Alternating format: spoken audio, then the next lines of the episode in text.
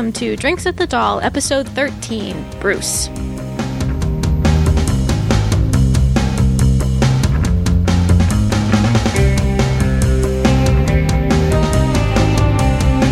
You're listening to Drinks at the Dal, a podcast waystation for Lost Girl fans. I'm your host, Stephanie. And I'm Annie. And joining us today is Kris. She is Krisgen on Twitter. K that's K R I S G E N. And thank you for being here with us, Kris. You're welcome. So we have previously discussed one of my least favorite things to come out of season three, which is the couple name Bolo. Hey, it's one of my least favorite things too. But today we're going to talk about one of my favorite things to come out of season three, and that's Bruce, whom I found to be utterly delightful. If you don't remember Bruce by name, he is he is the large, tattooed gentleman who was one of the the Morrigan's henchmen, and he rides off into the sunset with with Kenzie at the end of the season in Those Who Wander In the fancy car. in a fancy car that's not a DeLorean. And we actually saw him in three episodes in season three. He first appeared in Confaegion, and he was at the very beginning of the episode where he's trying to, to beat up Bo for the photograph of the Morrigan, and uh, Bo and Kenzie kick his ass. But um, Kenzie. Pretty yeah, amazing. sliding feat. in under his legs. when we first see Bruce in Confaegion, one of the scenes that he has is with the Morrigan, who is chastising him for not getting the photo back from Bo, and she calls him Bruce, and he says, "My name is Steve." You know, he corrects her and says, "My name is Steve." But when we see him later in the season, Kenzie calls him Bruce. She, he doesn't correct her, so I wonder if the writers accidentally forgot that his name was Steve, or if now he just gave in to the Morrigan and it's just well, and the Morrigan, Bruce. she goes, "You're worse than your brother Eric." So he's got like a twin brother too, or another brother. So how many like large, you know, tattooed ogres are there out there that answer to Eric or Bruce or Steve? Well, Eric's name actually was Dave because that that was that was the joke of the. Oh, yeah, that's 'cause She right. was like, "You're worse than your brother Eric, Dave." Dave, yeah, and he's so quiet you can barely hear him. Sorry, Morrigan, I didn't get your picture. yeah, I love I love him in that scene a, a whole lot, and I think his body language is great. He's all sort of like slumped over and just talking really quietly, like "I'm sorry." And then later, when Vex he shows Vex into the Morrigan's office, and Vex says, "Thanks, Bruce," and he just sort of raises his hands in frustration, like, "Why does everybody keep calling me this?" Maybe Poor it- Bruce. Maybe it was part of the joke by the writers that yeah, he just gave up and goes, "Just call me Bruce." So we're gonna call him Bruce. The Morrigan had him renamed. Probably legally. She's like, no, it's a decree. You're now named Bruce. Because the Morrigan is that powerful. I wouldn't put it Yeah. past her that she would do that. I know. 'cause She's like, I can't remember your actual name. I'm just going to call you Bruce. We're going to rename you Bruce. you are Bruce now. You know how many minions I have as head of the Dark Fae? I have too many. I'm just gonna call you whatever I can call you. What I like, about, especially about Bruce, besides the fact that I find him just very delightful, like he's very funny, a very funny character, is that I think he really is a great example of Lost Girl's tendency to make the audience think, oh, things are not quite as they appear. Don't rely on sort of people's appearances or stereotypes to judge whether or not you know this person. Because we first meet him and he's just this big, hulking, kind of smash boom type of guy. But then we see later when he comes back toward the end of the season, he's actually this very sensitive, very thinking man. He reveals that he has a PhD in medieval Fae verse, you know, and, and I just, I really like that he becomes very, for lack of a better word, humanized through this very short little story arc that he has in season three. Well, and I think that's just good writing because it can make a character that has so little screen time so likable, and the fans want so much more of him in season four.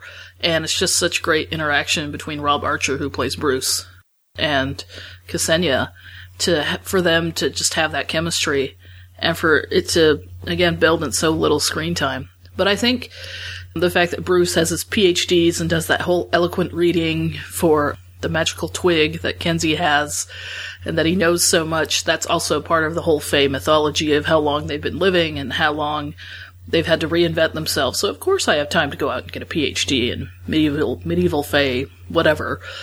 And uh, I just think that it's also gives weight to the fact that because Bruce is not what he seems with his little character arc, that it's also pretends to, just because he's dark fae doesn't mean that he's quote unquote purely evil. And the same with the light fae. Just because they're light fae doesn't mean that they're purely good. So I like that little development with Bruce. I really liked the way that they used Rob Archer's size for comedy toward the end of the season, where the, you know we have that that shot of Kenzie, which I think very clearly looks a little off, and then they pan out to reveal that she's up on the shoulder of this very huge man talking on the phone to Bo. and I, I don't know, I just I think that that Rob Archer he uses his his physical presence really well on the show. And he just seems to be a real sweetheart of a guy. He's on twitter. And if you don't follow him you, you probably should. He's pretty funny. He's on twitter as big inked archer and that's inked without an e. I'll put a, a link to his twitter feed in the show notes. And he's just this really sweet guy. He tweets about you know how much he respects maya angelou and knowing that whenever he asks his mother to take a picture of him with his phone, he's going to find a five second video of him saying, no, no, no, the other button, the other button on his phone when he gets it back. You know, he's, he just seems like a really sweet guy and a lot like his character. You know, you see this, this guy who's, he's obviously very huge, large man, and, but you find out, oh, he's got a cute little tiny dog and, and he admires Maya Angelou. Yeah, and he's really sweet with his interaction to the fans. I've received a few personal tweets from him, and he just he replies to as many people as possible. He replies to fans multiple times, and he was so grateful. I think it was his birthday recently for all the birthday wishes, and he's building a fan base through Lost Girl, and he's worked on So I think he's just he's like a lot of the actors on Lost Girl, where regardless of you know how quote unquote famous or well known they may be getting, they're getting a very dedicated fan base, and they're so humble about it, um, and that's what I really appreciate. I'm really excited to see him back in season four. I think he has confirmed on his Twitter that Bruce is going to be back. I don't really see how they couldn't have Bruce back since he rode off with Kenzie at the end of, of the season. But I'm curious to see what they do with his character and if and how long they'll keep him on or if he'll become kind of a recurring character. So what what do y'all maybe hope to see out of Bruce, especially Bruce and Kenzie? How does he? What exactly are his Fae powers? And I'd like to see him in a fight and kick a bunch of, you know, who knows, the Wanderers. If he's got a bunch of minions, he could just kick all their butts or whatever, you know, or how he protects Kenzie. Or it's interesting how Bruce is saying to Kenzie, "It's a bad idea. Don't become Fae." But I get the feeling Kenzie might at least temporarily become Fae, and I just, you know, maybe Bruce, but I think Bruce is just going to stand by Kenzie's side and protect her no matter what. So I think that's going to be a really cool thing to see. But I'd love to see him use his Fae powers to his full extent. I think that would be a pretty awesome fight scene. Well, I'm curious what's how it's all going to play out because basically the last thing we see is the Morrigan declaring war on all, you know, owned humans or whatever it is that they. I mean, technically that's what Kenzie is. And so he's run off with Kenzie, so what you know, how is that going to come into play? Because he works for the Morrigan, but he's run off with somebody that the Morrigan has just declared war against. So, I mean, you'd think that his loyalty would be with Kenzie. I mean, that's the way they set it up at the end, but I'm just, I'm curious how that's going to end up playing out. Yeah, I, I agree, and but I'm I'm kind of curious how how long I, am particularly curious how long they'll keep him around because I think it wouldn't necessarily be a bad thing for Kenzie to extend her circle of Fae friends. And and Bruce, I mean, he declares his love for Kenzie, and he he really does seem to to care about her. I I don't see them being set up to have a rom- romantic relationship of any kind, but he seems like he might be a, a nice big brother figure along with along with Dyson for Kenzie to have. And Kenzie's was it her mom always told her to stick with the strongest kid on the playground? Or Yes. Whatever Yeah. it was. Yeah, like the the yeah the strongest meanest kid on the playground, and it it usually is Bo, but I think But Bo's not there right now. exactly. So hitching her wagon up to Bruce. I know, and now that the whole group is so fractured and everybody's off, you know, Kenzie's got to find somebody else, and her relationships with the Fae are in doubt, and she's being hunted by the Morrigan, and now there's this whole complex thing with Hale because Hale has admitted his feelings for her, but and you know, Trick's gone off to Scotland with Stella, and Hale we don't know where he is or where Lauren is, so she's sticking with who's by her side right now. So she's really lucky to have Bruce. Although I honestly don't know how uh, Bruce fits in that car. Well, it is. It belongs to the Fae, so maybe it's magical. That's true. Magical car. And of course, we have to mention that scene, you know, where Kenzie says, I love you. Bruce is like, I love you too, Kenzie. I was talking to the car. Idiot. Everybody loves that scene. Poor it's such a brief little scene, but it's so, so funny. it's so sweet and so funny, which I think is it just seems to be Rob Archer. He seems like a very sweet, funny man. So I'm looking forward to seeing him back in season four and what they do with his character. When we announced that we were going to do an episode on Bruce, escape artist on Twitter, who is at ImageFeeder, sent in this message. Well, I'm really glad you're doing this episode on Bruce because I think he's a really wonderful character. And he is one of those characters that everybody seems to love. People have so many strong opinions about which characters they like or don't like, which couples they like or don't like, but it seems to me everybody loves Bruce. And one of the things that I really love about him is the way that he starts out as sort of the quintessential Star Trek red shirt character. He's the bad guy, but he's there to get beaten up, and he's a bit of a prop for the scene. And as a character, he seems a bit invisible. And then what happens is he slowly begins to emerge. You're getting a sense of who he is, and he emerges in unexpected ways, and he uh, sort of explodes stereotypes. And then by the end, he's he emerges as this really beloved, full fledged character. And I, I think that transition is just really wonderful. So I'm really looking forward to seeing what will happen to Bruce in season four. So, just to follow up on what I mentioned in a previous episode, Annie and I are planning to go to a couple of cons that are coming up here. Annie's going to be going to Fan Expo and Fan Expo 2013 in Toronto, and Lost Girl, their official Twitter, finally announced that the ca- Finally. finally announced that the cast. I was getting hives. I could tell.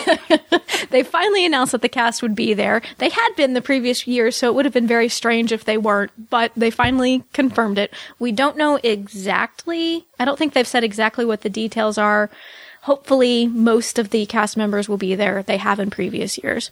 But we'll do, and we're, we're planning to do con reports for both of these cons that we're going to. And then the following weekend, on Labor Day weekend, Kris and I actually are both going to Dragon Con 2013 in Atlanta.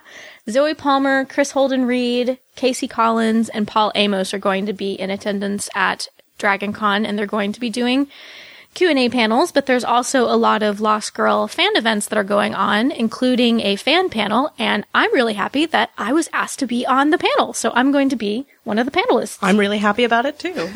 Me too. So if y'all are going, if anybody listening is going to Dragon Con, please come to the panel. It's currently scheduled for, I think, 4 p.m. on Friday.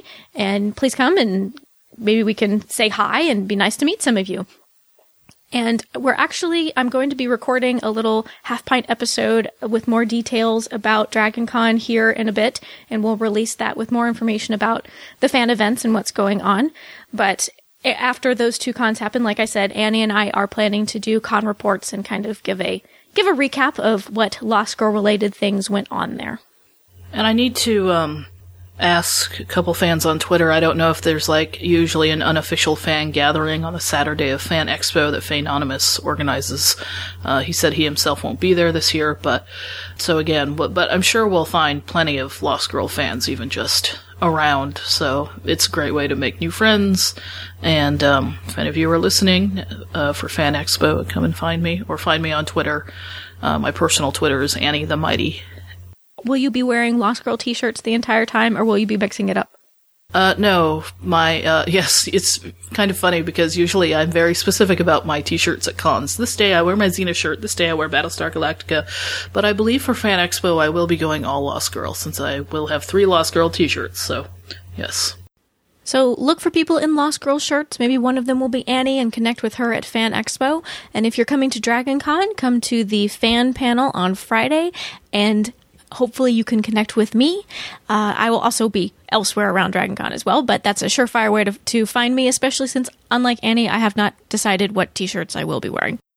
So what did you think of Bruce? Are you hoping to see him What are you hoping to see out of him in season four? We'd love to hear your feedback. You can leave a comment on the show notes for this episode, episode 13, at drinksatthedal.com. You can send us a voice message through your computer or mobile device by clicking on the Send a Voice Message link at the bottom of the show notes. You can also email us at feedback at drinksatthedal.com or call our listener voicemail line at 972 514 7223. Thanks for joining us for Drinks at the Dal. I'm Stephanie. Thank you so much for listening. Cheers.